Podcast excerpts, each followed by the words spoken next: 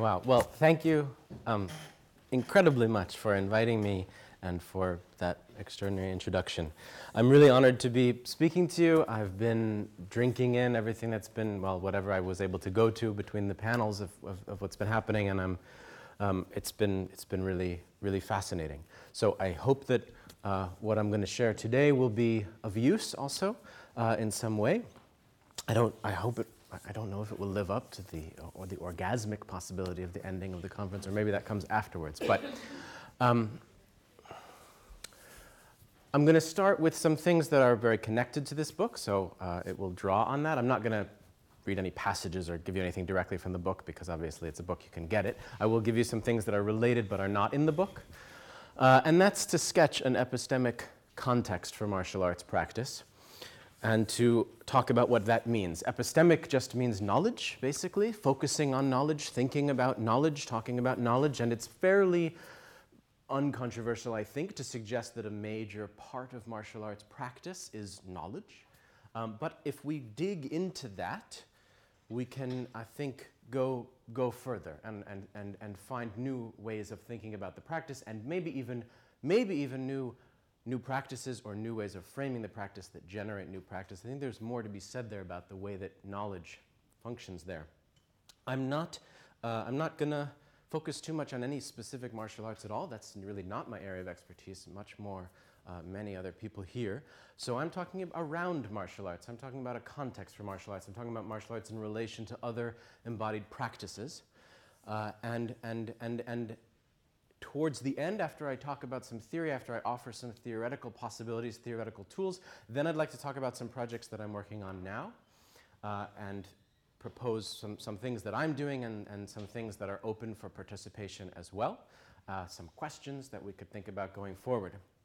But I actually want to start with something by Paul because this is the reason that I wrote to Paul was this article that I found in the JOMEC, so it's before the, the Martial Arts Studies Journal, uh, which is about the problem of realness.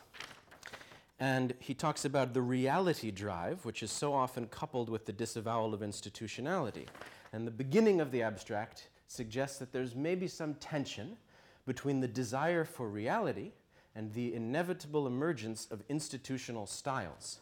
And that, for me, uh, goes far beyond martial arts studies, martial arts practice. It goes actually beyond, beyond all kinds of embodied practice because this question of realness, the problem of realness, is also of major concern in a lot of areas of contemporary philosophy. How do we grapple with realness? What is this realness? And in the martial arts context, on the one hand, we have something absolutely concrete. I mean, it's the, it's the poetically concrete illustration of what realness is, right? If someone's sitting there saying, maybe reality doesn't exist, you hit him. That's the, that's the canonical example, right? And if you meet the Buddha, you kill him. So the violence there, there's a reality there that can be a grounding point. But if that were the only grounding point, then a lot of the conversations in martial arts studies wouldn't be developing as they are because some of what's going on there is to say, sure, that's a grounding part, grounding point. That's a kind of grounding. Something foundational is there in that realness, but it's not there in a simple way, because if it were, you'd just be able to rank the martial arts in terms of which one gets at the realness best, uh, and then you'd be done.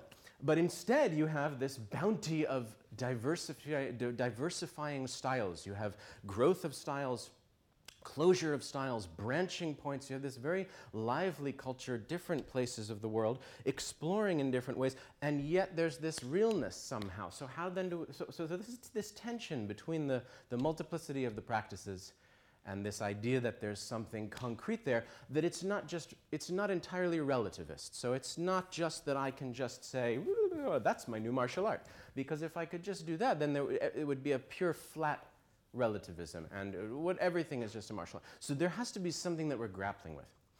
Now I'm working not primarily in a martial context, so I'm actually totally, except for the sake of example, I'm uninterested in the, in the concreteness of, of, of, of the, the fighting, the competition, or the violence as, a, as the realness. If you expand to a larger context of embodied practice, what happens with the realness? What kinds of realness remain uh, that, can, that can counteract that, that, that sense of a relativism that anything, anything goes, anything is possible. So looking for that, that realism, I started to think across different kinds of embodied practice. And I'm going to hit you now with several videos at the same time. It's a little bit of an intense slide. I've been using it for many years, and I really, it really means a lot to me. Uh, I just invite you to think about them in terms of similarity and difference as you watch. So look for similarities between them, but also look for differences between them. Uh, they are looped. I'll give you a minute maybe to, to just enjoy.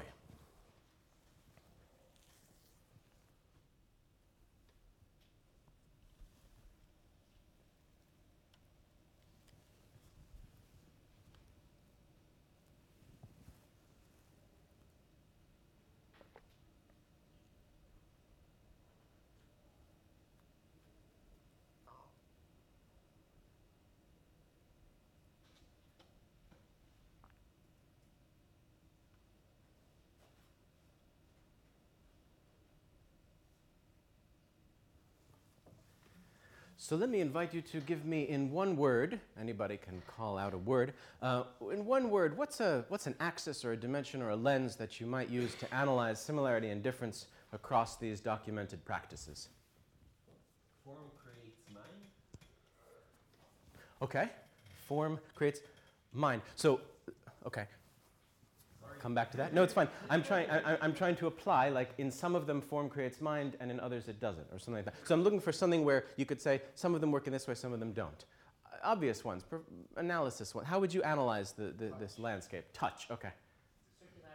Circularity. Circularity, okay. Movement. Movement. Movement, sure. Scripted. Scriptedness, scriptedness, yeah. Expression. Expression, Focus. Balance. balance. Black and whiteness. Black and whiteness, right? Well, let's say time, history. There's two different time periods. We've got the 30s and we've got the about the 70s. Identity transformation. Identity transformation. I mean, nobody so far said gender. Nobody said nation, although there's a huge flag up at the top.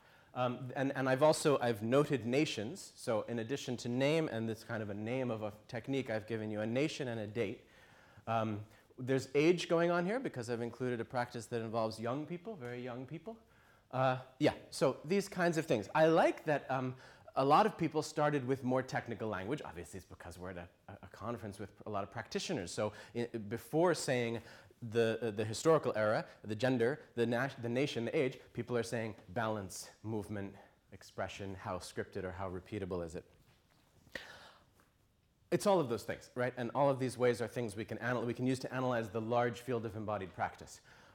I chose these because for me, these are the examples of embodied research, some of the examples of embodied research that we should have in our mind when we think about embodied research. Embodied research is a term that's often used by people who are scholar practitioners.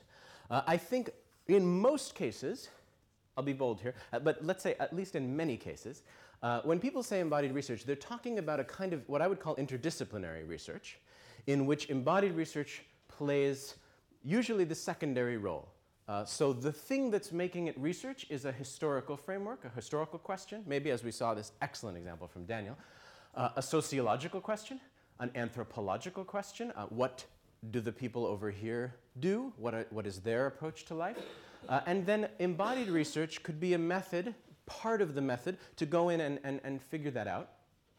To come, to come out with some new knowledge. But the new knowledge, the addition to knowledge, exists in that, in that first field, in the primary field. So if I want to know what people over there do, how it's like for them, I can go and do an embodied practice with them, uh, an ethnographic perhaps. Uh, then I can come back and I can, I can write something about it. What I'm writing about is something about what they're doing, maybe my experience in relation to what they're doing. This is a different kind of, of research, uh, and this is what I want to, to talk about. These people are inventing, I'll call it inventing technique, uh, but the, whether or not you want to go with me on the concept of technique that far, they're inventing or discovering, and that's a delicate balance, they're inventing slash discovering some possibilities which then circulate more generally. So after this, you have other people doing the plastiques. After this, you have other people doing dance movement therapy, modern postural yoga, aikido, some going across the world, some ending up making a lot of money. But you didn't have quite those things before, and I don't just mean the name. Right? It's not just that the name, because actually the name postural yoga, Krishnamacharya would not have been interested in um, at all. It, it, it's, it's, it's the technique that I'm talking about. So are they inventing it? or are they discovering it? that's not really, that, that opposition is the one I'd like to resolve. What I think is clear is that they're wrestling with the question of what's possible to do in particular areas of practice. What is possible to do? And they're discovering new possibilities.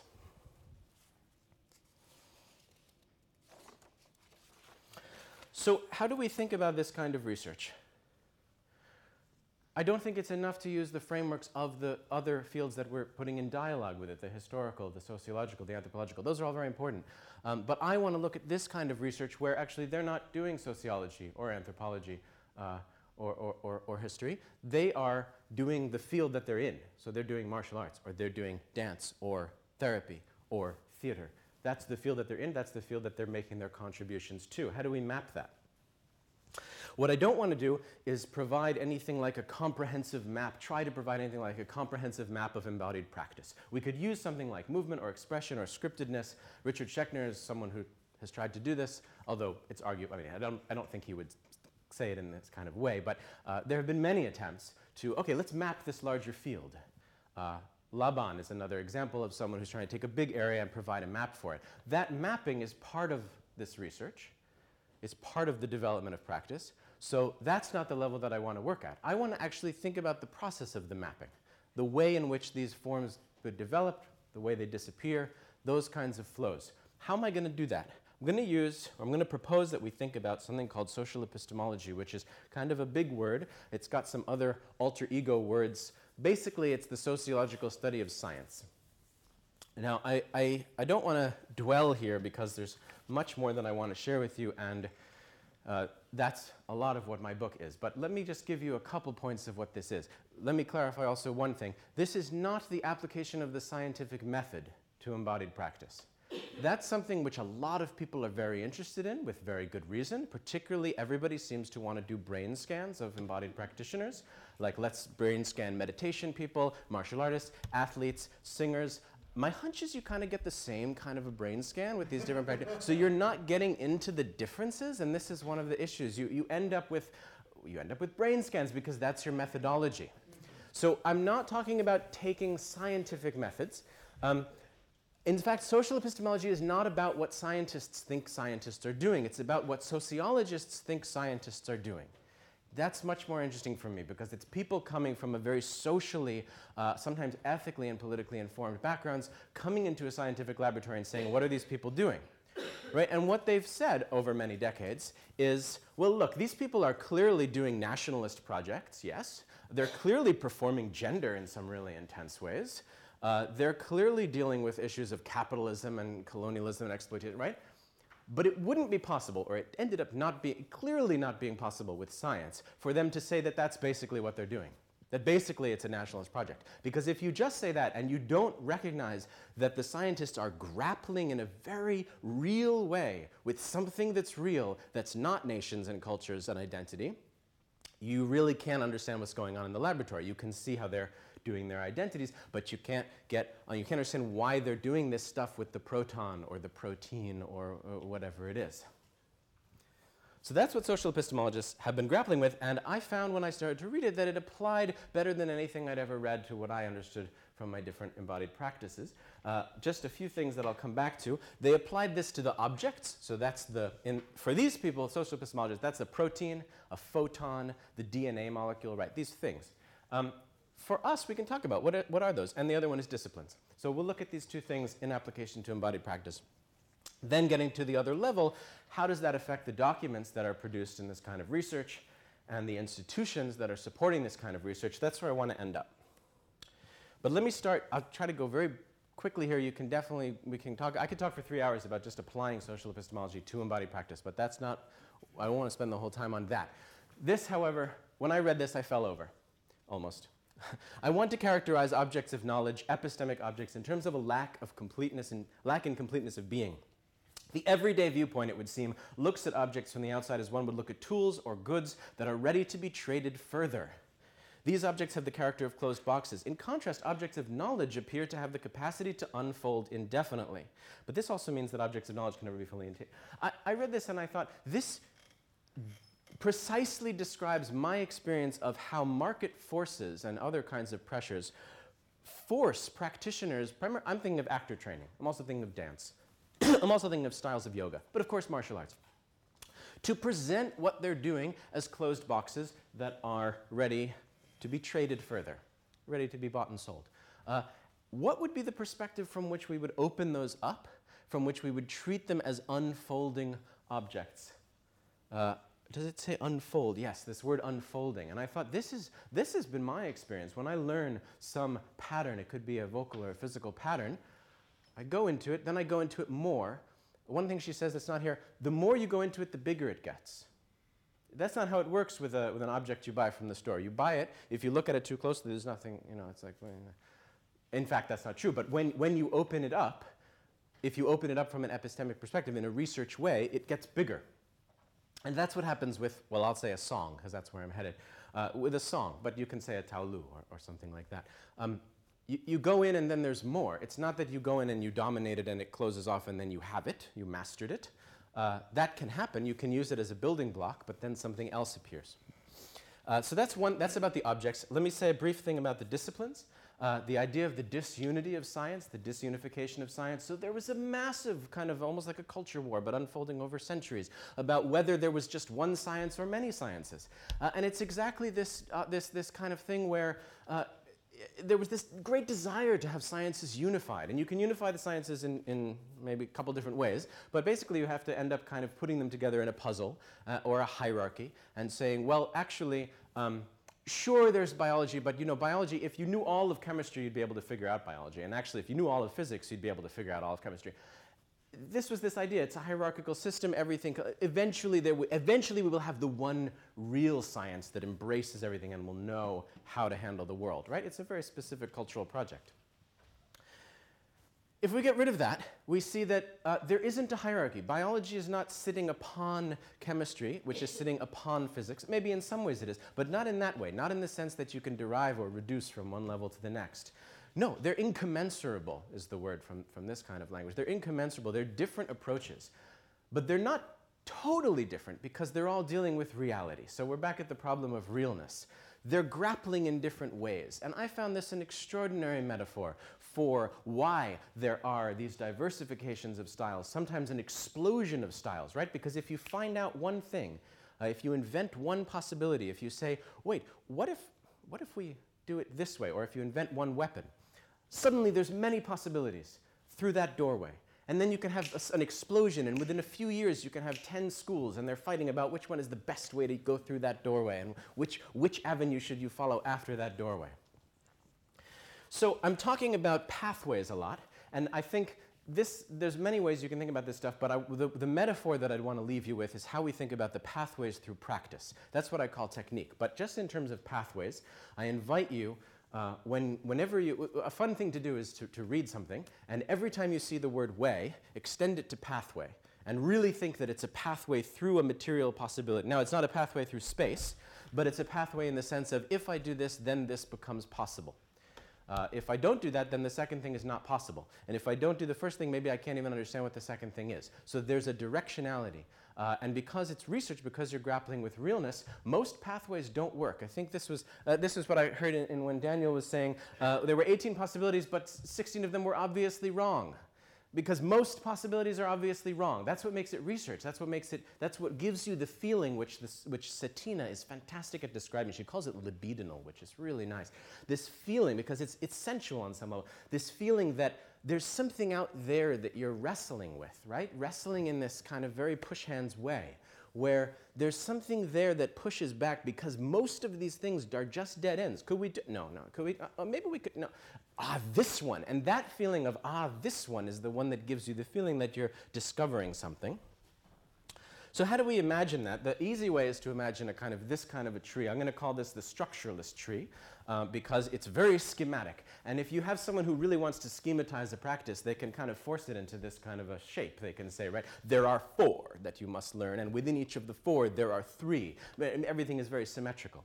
Uh, you, you can do that. But uh, that's, that's, uh, that's a mathematical fractal, but it's not actually what fractals look like. It's still too simple. It's not what nature is like, and it's not really what the feeling is like when you're in practice and you're trying something and you're trying another thing. This one works, this doesn't work. You don't, you're not sitting looking at four clear roads, right? It's not like that. It's much messier. It looks more like an actual tree which is an actual fractal, which is not a, not a total fractal, but it's a fractal development that's a branching, it's a continuous branching, but the branches are, of first of all, the branches are of different sizes.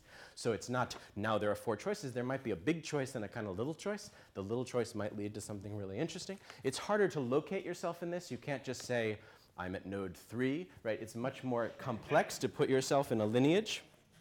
Uh, this is how I'd like us to think, and then I'll go on from the theory part. This is how I'd like us to think about, first of all, the objects.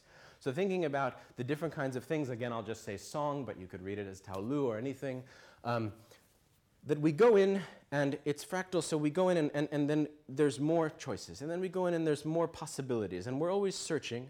And most of the space is white, meaning most things are not possible. Uh, I can't jump up and then while I'm in the air, stay there for five seconds, and then also, you know, I can't close my eyes and then also see. Can, but right. So there's there's pathways. There's clear pathways. I can do this and then this and then this, and it constructs this. Kind so thinking about the objects, but then of course also thinking about the disciplines. This is kind of the the, the main thing that I've tried to develop in that book. And now um, maybe we can go on and think about what's coming after, which is what does that mean about the documents that might be produced? And we started with four videos, archival videos, so let's look to current documents uh, and the institutions. So, starting with documents, what if I want to make a video of my training, but I want to get this across? I don't want to say, here's the form. What if I'm struggling with this question that was raised in a panel today? Um, once I capture it on video, it's just that one moment. It's just that one performance. And then it gets locked into that performance. And they look at it and it, they just see that performance and they don't know which of the details are important. They don't know which because you just see all the details. You see everything that's there. And you don't know which are the ones that you should follow to get to the next steps and which are the ones that are incidental or contingent to that moment. So Maybe that's an unsolvable problem. But certainly we've now had several decades of talking about how words fail to capture this, right? How words are, and they don't fail totally. And I think Daniel's point about um, that it's, it, there, there's a degree of where the words are dependent on a shared community of practice. So the more you share practice together, the more you can talk about certain things. But words have their limitations in relation to embodied encounter. But I'm talking about, I want to talk about video because I think video is a totally different animal from both writing and lived encounter. And I think that although we've had 100 years of cinema, uh, we have only just recently had wild explosion of really inexpensive and globally distributable video. So we have video now on a totally different scale where we all, almost everyone in this room has a video camera in their pocket. Some of them are out right now. Uh, and if they want, in a second, they can make that available to anyone who has internet access. So we're looking at a totally different scale. What does that mean? What could we do with it? So I'll, um, I'll share with you this little prototype. Now, I'm not putting this prototype out as paradigmatic either in the practice documented or the techniques that are used to make the video. Both of them, I want to be really super humble. They're just my little attempt. Um, the training you'll see is this training that comes from Massimiliano Balduzzi. Uh, it's a physical theater training, but I think you'll recognize elements of balance, whatever. Um, and it's whatever it is, it's something I sometimes teach to students. As far as the video itself, I've tried to do a few different things. I'll tell you a couple things that you could look out for here. Um, overall, look out for the density. So what I'm trying to get in this video is density. And I guess I'm using that somehow, I could say also transparency, that would be maybe a more contestable term. Um, but I'm trying to contrast this with a promo video because I, I, so I'm working in theater. A lot of people are making trailers for their theater productions, and the trailers are like movie trailers. They, you know, and so incidental music, right, is one thing. Use a lot of incidental music. It gives a big feeling, but it's the opposite of transparent in terms of what's actually happening. Um, but density is another thing. Density is coming from my enjoyment of reading scholarly works and my feeling that well, when I read a work of popular nonfiction, which I sometimes do, I often find it a little bit boring, uh, even if the content is interesting, because it's not dense enough. Uh, it's just kind of like this and then this and then this. It's like not intense enough in some way. And then I read a book of academic work, and it's got footnotes and parentheses and more complex sentences and a more complex. It's got a more precise use of language, and I'm I'm I'm I'm more. It's grappling with me in a more intense way. So I'm trying to get that kind of density in a video of training.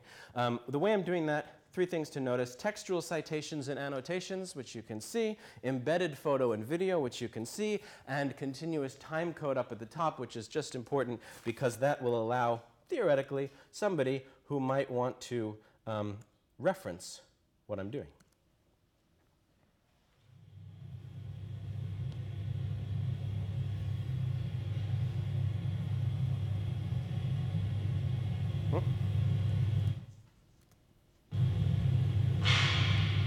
Ah, hold on, that's the wrong thing.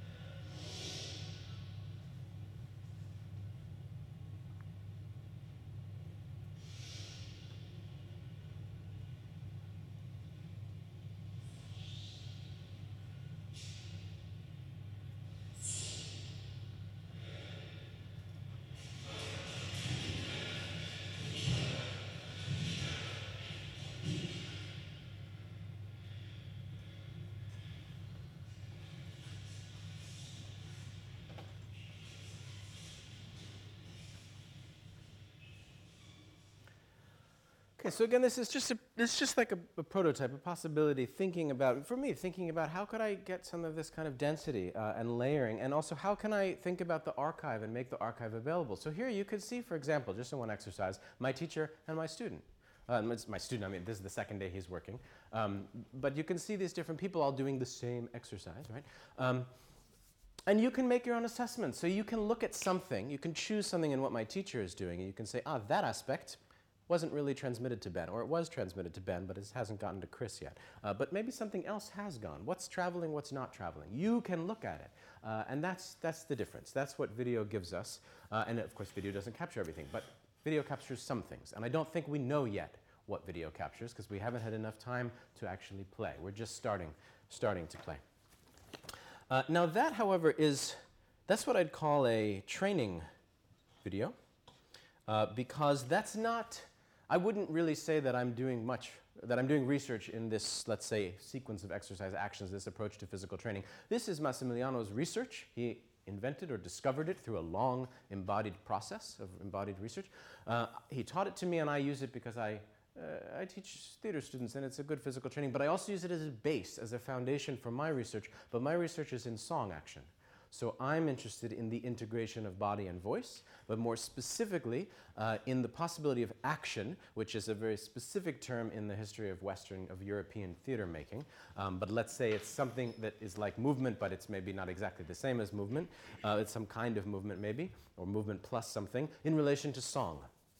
That's my field. Now I use this as among uh, uh, as one of several different kinds of physical preparation that lay a, that lay a groundwork that create a technical basis on which to explore song action. I was going to do the the video. Uh, so I wasn't going to show this, but actually I think it is it is essential, and I wanted to show it.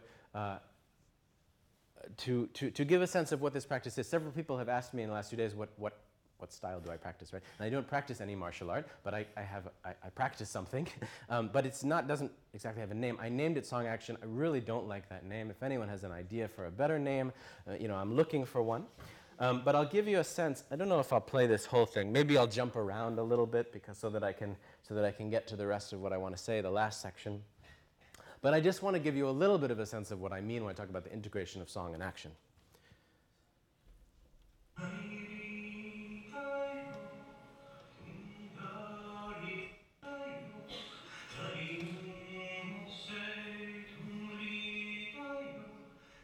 It's very dark.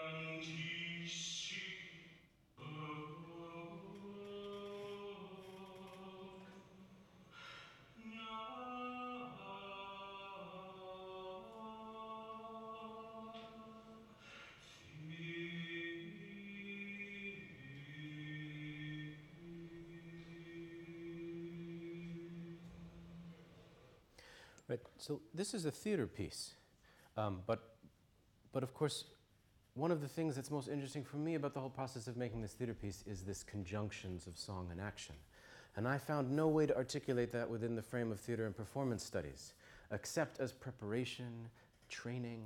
It's not enough um, because I don't think I've seen anyone integrate body and voice in that particular way. And there's different criteria for research, right? One of them is uh, newness, and one of them is importance. I make no claim to importance. I'm not trying to like say to anyone, "Come train with me. I know how to integrate body and voice." That would be another way to go. I could market it and say it's really useful for training for whatever. Um, that's not what I'm doing. In fact, I'm trying to exclude that and instead say, "Ah, but it's new." No, no, but it's it's really new. It's actually new. So to do that, there has to be this epistemic context. There has to be a, a, way of saying what's the epistemic context? What are the knowledge fields, the kinds of song, the kinds of physical training, the kinds of movement? Uh, in relation to which I can make a claim that something is uh, new in that research way which is very different from saying, I've got the new style that's awesome and you should come do it. It's a much more, in a way, I feel it's more humble. It, another way, it's more bold, um, but it's the scholarly way. It's the way academics do it sometimes, and I like that about at least uh, the way that academia runs in general, if not always, which is that claim, which is that, that, that, that small but bold claim, that humble but bold claim, which is, I don't think anyone's quite done this before. So that's what I think of as the invention of technique. Um, and I was interested to just kind of do a little tiny poll, and then I'll go to my concluding section. Um, raise your hand if you've done any embodied research. Good number of folks, maybe half. Um, raise your hand if you've ever discovered any technique that you, that you just kind of came upon. Still a good number of people, maybe less, maybe about the same. Um, and raise your hand if you've actually invented technique. I think a smaller number. So these are related claims for me. I'm not trying to draw any big distinction between those, but actually kind of show the continuity, um, but to, to focus on that idea of where technique comes from. Now, so this book, I call it a post-structuralist account of embodied knowledge. Post-structuralist is just a kind of fancy theoretical way of saying all that stuff I said, basically taking that tree that was really symmetrical and had these really clear, like there's four and then there's three, and saying, nope, it's not going to be like that, it's never going to be like that. Anytime you make a map, that's part of the process already. So instead, we're just going to talk about mapping in general and how complex and wild it is. That's what I mean by a post-structural account of embodied knowledge. And what am I trying to do since then? What, what, and in fact, I'm also talking about places that I think we could go as a field, whoever we is? Well, the first thing is to get from the account of embodied knowledge to the practice of embodied research. I think we've talked about that. Uh, and I think for me, the difference between those two videos the first video I showed you because it's showing the density of the video, but it's really a training practice. The second video is for me research, but I haven't yet tried to make that into a, into a document. There's another aspect that I need to bring out, which is that for me, the post structuralist this kind of breaking down, this, this possibility of saying, of thinking about how the similarities and the differences can be allowed to be continually mapped in a complex way rather than uh, tried to be held tight. That has a politics to it, but it's deferred. It's a little bit under the surface. And in my book, it's very clear. In the introduction, I talk about some potentially political context for that kind of approach. And then I say, I can't really deal with that in this book. That's partly because it was written as a dissertation uh, in a program that's fairly conservative methodologically, very conservative methodologically.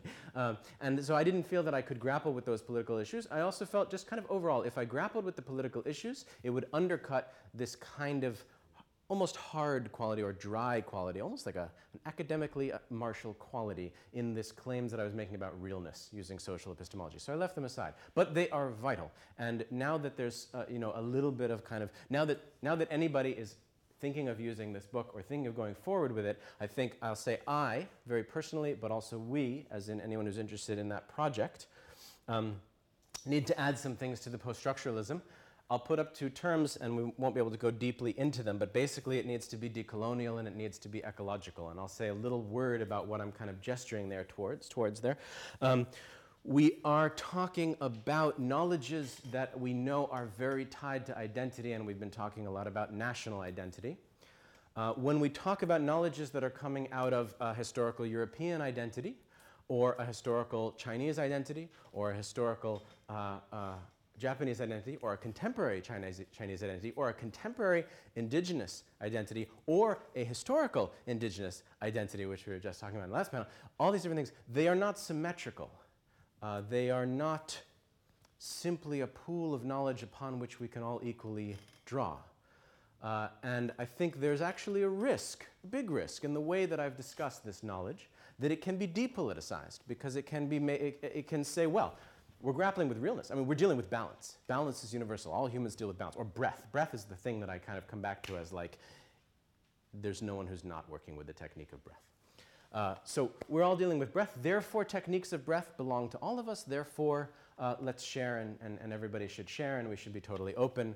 Uh, and there's something important to be said there, but there's a lot of history on us, and uh, it's not the time that we should be saying, uh, let's throw open all of the knowledges, and we don't even have to talk about who they belong to or whatever, because actually none of that matters. And, and, and, and more importantly, because no one would say that explicitly, we shouldn't treat them as symmetrical.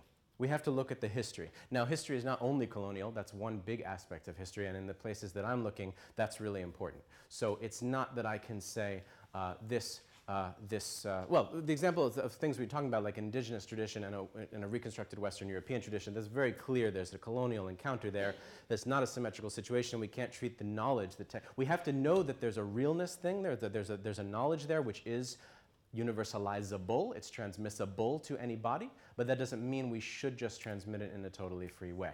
Ecological, I hardly need to say. It feels a little bit silly to say that we're on the brink of a major crisis of our species, but uh, we are. And there's, I, I, what I will say is that I think I've encountered a lot, maybe more in dance than in martial arts, but in a lot of embodied practitioners, there's a feeling that by working with the body, by focusing back on the organism, we're somehow allied with uh, the movement that, that, that would like to make our whole society ecologically sustainable. I hope so, um, but I don't think it's clear. And I think in a lot of places it's kind of assumed. I, I feel like, well, I'm talking, you know, hippies, right? I'm talking about hippies. Um, and other people as well. But there's an assumption, right, that if we're, if we're, if we're going back to the body through meditation or breath or, or any kind of martial art, we are being ecological in some way we're being ecological because we're using our bodies, but the, it's so much more complicated than that. So how do we how do we get to that? So I'm talking about large kind of framing ideas that and, and, and, and what I'm asking in this context is how do we bring those into the practice? What does that even mean? I mean, there's countless books, academic and not, about the need to decolonize knowledge and about the ecological implications of our society. But what does that actually mean? I mean, in a martial arts studio, in a dance studio, how do you get there? Um, that's my question. So I'm looking for a post-structuralist, decolonial, ecological practice of embodied research. I'm looking for this. Uh, maybe other people will help me look for it. Maybe other people already are. This, now I'm just going to close with talking about two projects that I'm working on. One is my own embodied research, and the other one I open to you to help me with. Uh, this is a project that I've been working on for a long time in the sense that I've been working so I worked for about eight years. Very, to summarize, I worked for about eight years, training and then my own research in, in song action. For a long time, I'm not going to go into this. I work with a bunch of people who work with um, traditional songs from various cultures. They take the songs, they make theater out of them. Uh, there's these questions of identity and nation and appropriation, exactly as we've been talking about. So then, for a while, I worked with nonsense invented songs because I didn't want to deal with those issues of the politics of the song. So I made up the songs you heard in that last piece. They're invented. It's an invented language. It's, it's, it's precise, but it's totally invented. It doesn't mean anything. At least that's on the surface. I mean, actually, on the level of technique, I am, of course, using technique from the people I trained with. But at the level that Western culture identifies a song, which is just the melody and the words, pretty much, uh, they're invented. Um, so I was working with those songs in order to postpone those political questions. And then I said, okay, I think I've done some research there. I think I have some way of working with songs. What if I now work with a really loaded, difficult, complex identity category that I happen to belong to, but in a really complex, loaded, difficult way. Um, then what? Then I suddenly have to face all of these questions and be like, well, but wait, uh, okay, I'm Jewish, but um, I didn't grow up with these songs, so I can learn the song, right? It's some of the same things we've been talking about. Learning the tradition, reincorporating the tradition. Which aspects of the tradition? Who do I learn it from? Very complicated. As a research question, I've come to formulate this question can there be decolonial Jewish song action? It's a very kind of technical question, right? On purpose. it's got all these qualifiers on purpose because it's supposed to lead not to quantifiable research. I'm not trying to do a scientific method or get any measurements out of this. I'm trying to get new technique. But it should be really specified new technique because the, the criterion should be that no one's ever done that kind of technique before. Uh, not that no one's ever done that performance, because obviously no one's going to have done exactly what I did, but that there's some area of technique that no one's ever done before. So there's this collision here uh, of the fact that it's song action, which is a very, in a way, technical, embodied research about integrating the, song, the, the, the body and song. Um, but I want it to be Jewish, which I guess obviously means I'm going to use Jewish songs, right? But um, what are Jewish songs? That's a huge category. How do you choose between them? Um, how do you, what kind of politics are in the choices that you make when you're collecting Jewish songs from archives? Uh, and basically, my question is, can that, can there be a decolonial approach, a decolonial stance worked that goes all the way through so that in the approach to the choice of songs, and I'm just saying songs because that's my research, but I think it clearly applies to, to, to elements of martial practice. In your selection of what to train, how to train it, who to teach it to, uh, have you framed that in a way that, if not decolonial, that's aligned with your values, where you feel that the practice is continuing those values, and particularly if there's a research component, if you're inventing new technique, what kind of new technique are you inventing? I'm not going to say more about that. This is another prototype. It's longer. It's got, it, it, it, I don't think it's as good. First of all, it's 20 minutes, which is harder to structure. Uh, second of all, it's research rather than training, which is harder to capture because I don't quite know what I'm exactly trying to capture. Uh, and third of all, I'm working with song, which means I can't juxtapose two versions of a song in the same way that I can juxtapose two versions of movement. Anyway, problems, problems. I'm not going to go into that. Instead, what I want to do by pointing to this is to say that I think there's a big, big territory of video and what video can be in capturing all kinds of embodied research, physical, vocal, and more. I mean, I put dance movement therapy up there very intentionally because that's outside the realm that we might think of if we're in a kind of certain kind of a focus of embodied practice. So that kind of video, I'm, I'm working on. I'm trying to, you know, I'm trying to develop my own embodied research. I'm trying to make a powerful video document of it and see those possibilities. But I also felt that I needed to make space. Uh, I need to try to make space for that kind of video because what I realized is when I got this funding, oh, I didn't tell you what the funding is. Just briefly, the funding will allow me to hire two people full time for six months to work in a studio laboratory, to professionalize the laboratory. So I've been working with students, um, but obviously if I can work with people at a higher technical level, we can have three bodies in the space. And of course the identity questions, who are the people? Am I, am I choosing them for their skills, or am I also choosing them for their cultural background? Does cultural background include a level of skill? All these questions. Anyway, when I got that funding, one of the things I need to do is, of course, produce outputs that will share the new decolonial Jewish song action. Um, I can write about it, but we know the limitations of that. So I'm going to try to make a video of it. Where am I going to publish the video? Hopefully in the Journal of Embodied Research, which, which may exist. This is a journal that I'm building. It's in the process of being uh, voted on by a open access digital publisher who would allow it to be published online. Um, I have a very strong, I think, from my assessment, very strong editorial board, so that will allow it to have some gravitas when and if it does launch.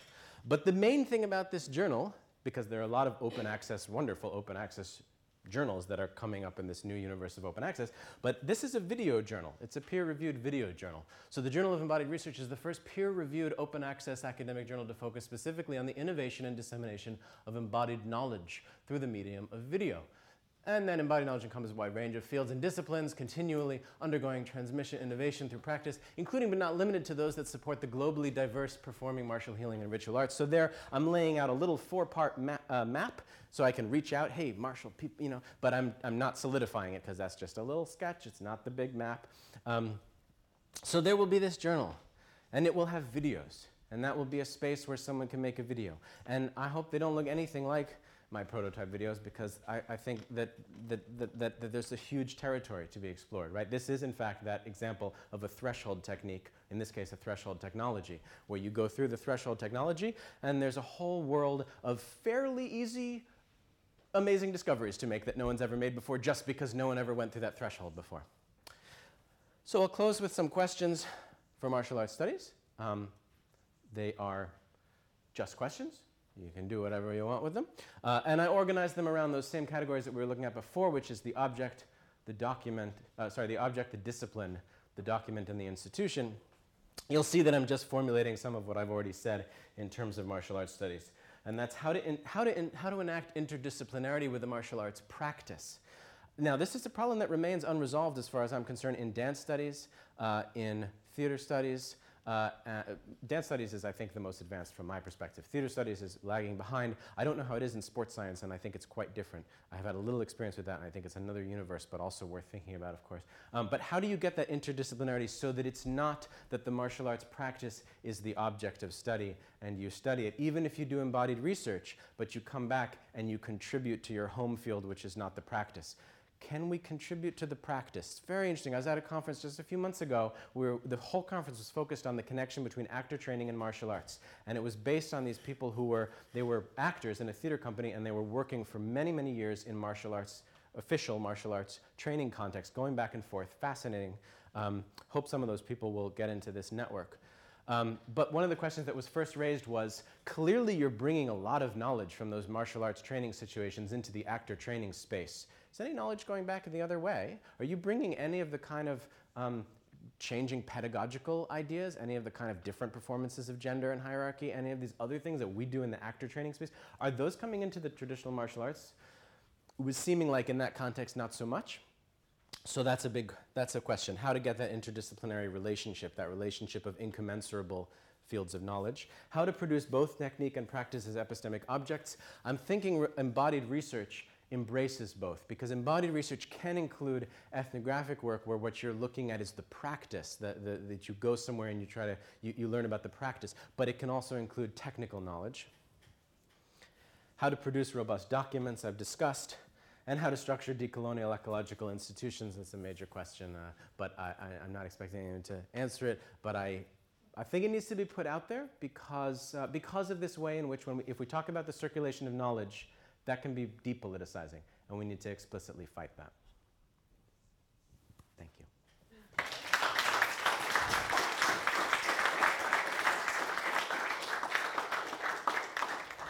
It was all happening. Um, questions? Um, I want to pick up on the concept of transparency um, in regards to the video, because I think that actually connects with the kind of decolonial, the attempt to decolonize post-structuralism, make it less neutral. So what I'd pick up on is like the relationship of transparency to the language of film, um, and like uh, to problematize or trouble the idea that like transparency necessarily aligns with like documentary aesthetics or like you know, specifically the use of the wide shot and like is does it align with those sort of aesthetics? Um, is there another way of thinking about those aesthetics? Well, is there another concept that maybe can help move away from like the neutrality that you then critique at the end of your talk? Like, yeah, can you just kind of play with those concepts a little bit and maybe flesh that out? Yeah, it's, it's kind of where I'm at in my thinking. So I, I, I don't know that I can give a really reflective answer. I'd like to give an answer that's from the practitioner perspective, um, because that's in one way the, the kind of motivation here. Um,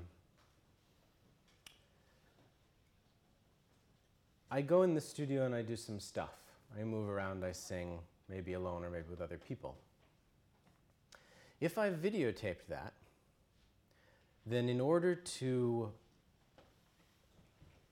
give it context and make it mm, in a way that I feel comfortable circulating. I may have to do a lot of editing. But the base material appears because I made a video document of my practice. So I start with something that I can work with. If I'm writing, when I come out of the studio, I have nothing. I have to start writing. And then I face all the questions of what am I going to write, what's the voice, et cetera, which I think are, you know, on some meta level the same questions. So how do I contextualize it? Who do I cite? Who do I reference, et cetera? But I'm starting from scratch with the process of writing. And for me, th- there's, that's, the, that's kind of the, the base practical difference is that if I think the live practice, the training practice, the teaching practice, the research practice, if I think that moment is important, then there's a, there is a different kind of immediacy whereby that can arrive to me to my editorial capacity as a bunch of materials. And if I've recorded 300 hours of materials, let's say, then I have a big editorial work. But I have this thing to work with that has a it has a more direct relationship. It's not a transparent relationship. It's inflected by all the things you're saying about the documentary questions, but it does arrive to me as material documentation of what I did in a direct way. Where if I'm just going to write, or if I'm just going to write, it doesn't.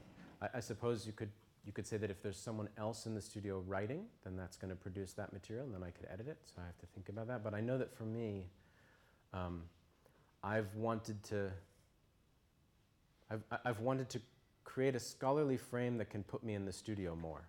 So I'm thinking, well, if, if one of the things I'm trying to do is collect a lot of video that I can then edit, that puts me in the studio. Uh, whereas if one of the things I'm trying to do is like write another book about my practice, that takes me out of the studio. So that's, I think that there's, that, that's a kind of concrete difference in the technologies of writing and video. Um, what's to be done with it, I think, is, is, is more open. And for me, it's really an exploratory and experimental question at this stage. Uh, I'd like to pick up on this question of the decolonial. So you've now had two and a half days of martial arts studies inflicted upon you. Uh, and you have thought about these questions, obviously, with voice and, and other types of performance quite a bit. What would a decolonial institution for the practice of the martial arts, the, the traditional martial arts, look like?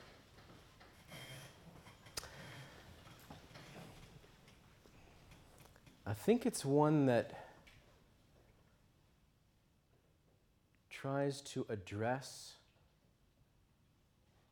the continuation of relatively recent history uh, in its institutional structure. So it's one that, when creating its institutional structure, which is how it's, I mean, it could be everything from how it's financed to who's running it to what the sections are, et cetera, and who it serves, um, is in a way just kind of aware of current power dynamics globally. So, um, not buying into the vision, let's say the neoliberal vision of the market, where because all of these kinds of knowledge are available through YouTube, then uh, everyone is on a equal playing field except for money in terms of access. But saying, well, okay, there's technological accessibility, there's money, um, but then there's also w- what is our different stances to it. Uh, so, so I think it's. I mean, I'm not going to say what the stance should be because I think it would totally depend on the specifics of what the institution is trying to do. Um, and I certainly wouldn't. I think the traditional martial arts are in a way beyond the pale for me because those are in many cases powerful institutions and i'm used to thinking of well i'm, I'm negotiating because i'm looking at for example uh, an israeli archive of songs but the songs might be sephardic. So uh, uh, there's a there's a and the the, the, the, kind of power dynamic of jewish identity in the 20th century is um, unlike any other as far as i can tell uh, in terms of its absolute objection and genocide and then complete absorption into a colonial project. So that's a very particular thorny issue now if you're looking at an organization that's dealing with european martial arts or chinese martial arts or indigenous martial arts then it's going to be really specific. But it's just to say that those questions matter um, that the writing the writing and the thinking about um, those issues of power and identity matters. And it needs to it needs to sink down into the level of technique uh, not immediately necessarily, but it's, it, they need to be in, in a dialogue. Uh, the technique isn't, is not free. It's not, uh, I mean, we, there's pharmaceutical companies stealing uh, um, indigenous knowledge about plants, right? So we could say, don't do that because you're a multinational company. But if we're setting up a martial arts school, it's not a multinational company that's going to be in that. So it's really dependent on what the institutions are that we're talking about. It's just about putting that question into play at the level of technique. my question is free from whom or free from what? Because if, as I immediately start to think about this, I think about my own martial arts background. So, okay, Wing Chun is a Chinese martial art, so that means like, you know, Chinese nationalism needs to be rep- no, wait a second. Right.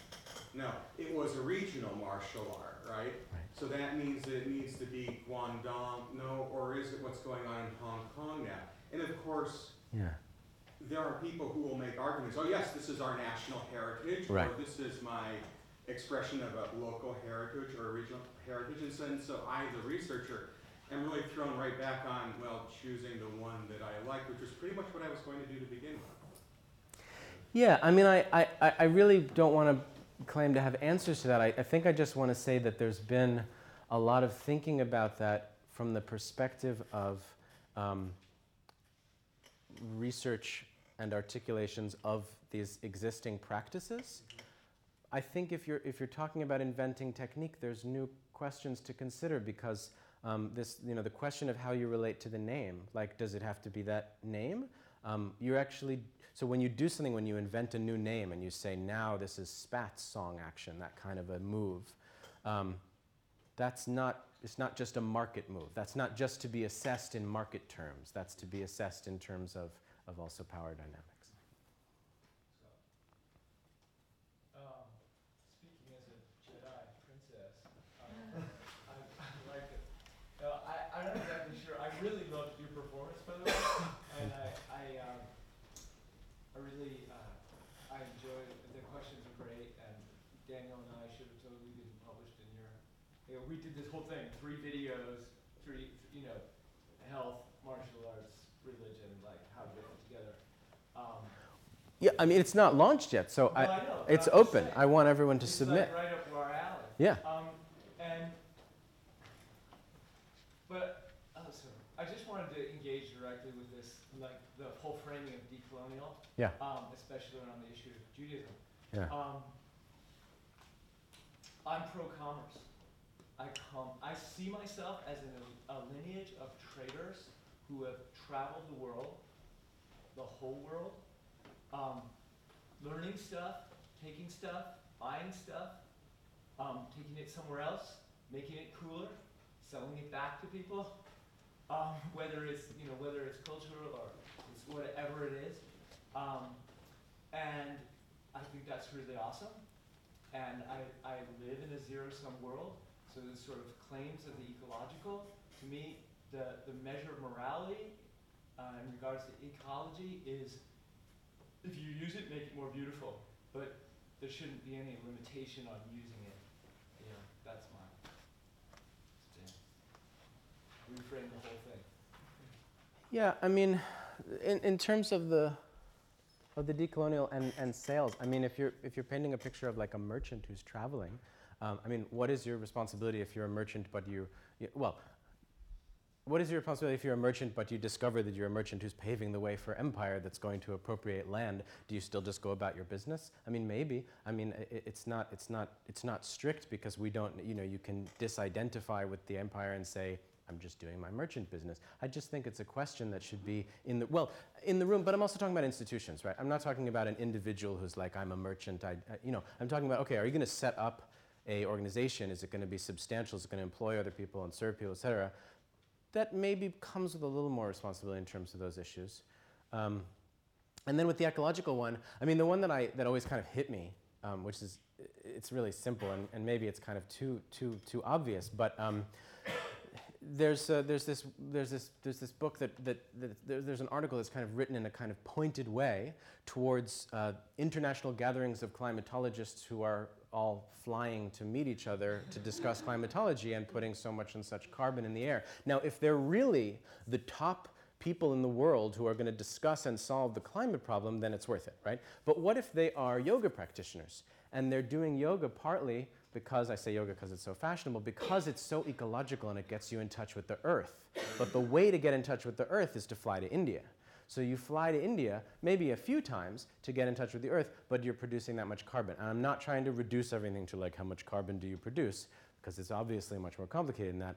But I don't think it can be easily set aside. Like we don't have to worry about it. I think we do have to worry about it. Um, At a certain point, you uh, wondering about whether, think you were talking about the fighting monkey people when you said uh, you're wondering if all the fabulous work they're doing for dancers is going back into martial arts. And something that occurred to me while you were saying that was I, I would really have a hard time imagining interdisciplinary crossovers like that influencing a cliched image of a martial arts studio where you know you go in X number of nights a week and pay a certain amount of money and you wear a uniform and you follow this very standardized curriculum. However, since I did that about, for about 13 years, and then I it was just sort of fate I had to move, and so now I really only have ever worked with weirdos in parks and basements. Um, other martial arts may share this experience, uh, and uh, that experience is re- because it's so informal. Suddenly, a lot of our preconceptions about what is actually a martial arts class. You know, I, I, the other day I took out Right. a belt that I wore. It used to be black, and now it's like pale blue. And I haven't worn that thing in maybe ten years, and I wondered, like, wow, I wonder if I can still tie this Yeah. because the one's world can really, really shift. So the feedback, what I notice in these informal circumstances is I'm, I'm not just getting necessarily feedback in from theater per se, but they're they may be hierarchical, but they're weirdly hierarchical. They yeah, yeah. Be, they're, they're strangely social. So I do think a lot of the types of exchanges you're talking about are happening, but they happen in these little uh, little pockets. They may not happen institutionally. Okay, that's where, no, exactly. But that's why we need a robust concept of research. Because the, I wasn't talking about Fighting Monkey. I'll get them in a second. I was talking about the overall body constitution project at the Grotowski Institute. And in that context, those labs are people training in very institutionalized, very established institutions, going into a theater situation that's quite held as theater. So you get the idea that there's a one way traffic because you have this kind of, I'm talking at the institutional level, you have an institutional imbalance. Um, then there's all the scrappy places where stuff is happening that's neither theater or martial arts, that doesn't have to name itself in those ways, that can be in the interstices and in the interdisciplinary pockets, that's doing all kinds of interdisciplinary in- interesting stuff. How do you get that kind of space to exist at an institutional level? I think it can. And actually, the reason I like Fighting Monkey, one of the reasons I like the Fighting Monkey people, is that they're claiming a space of research. They're not saying this is dance. They used to be a dance company, but they're not really. They're not really saying we're a dance company. They're certainly not saying this is martial arts training. They're actually trying to say, hey, we're doing a thing. It's called fighting monkey practice. And then whenever you try to nail it down, they're working against that. So that for me is opening an institution, starting to open an institutional space of research where you can have those complex interplays and you potentially can have that at a larger scale. It doesn't have to always be in the dingy basement.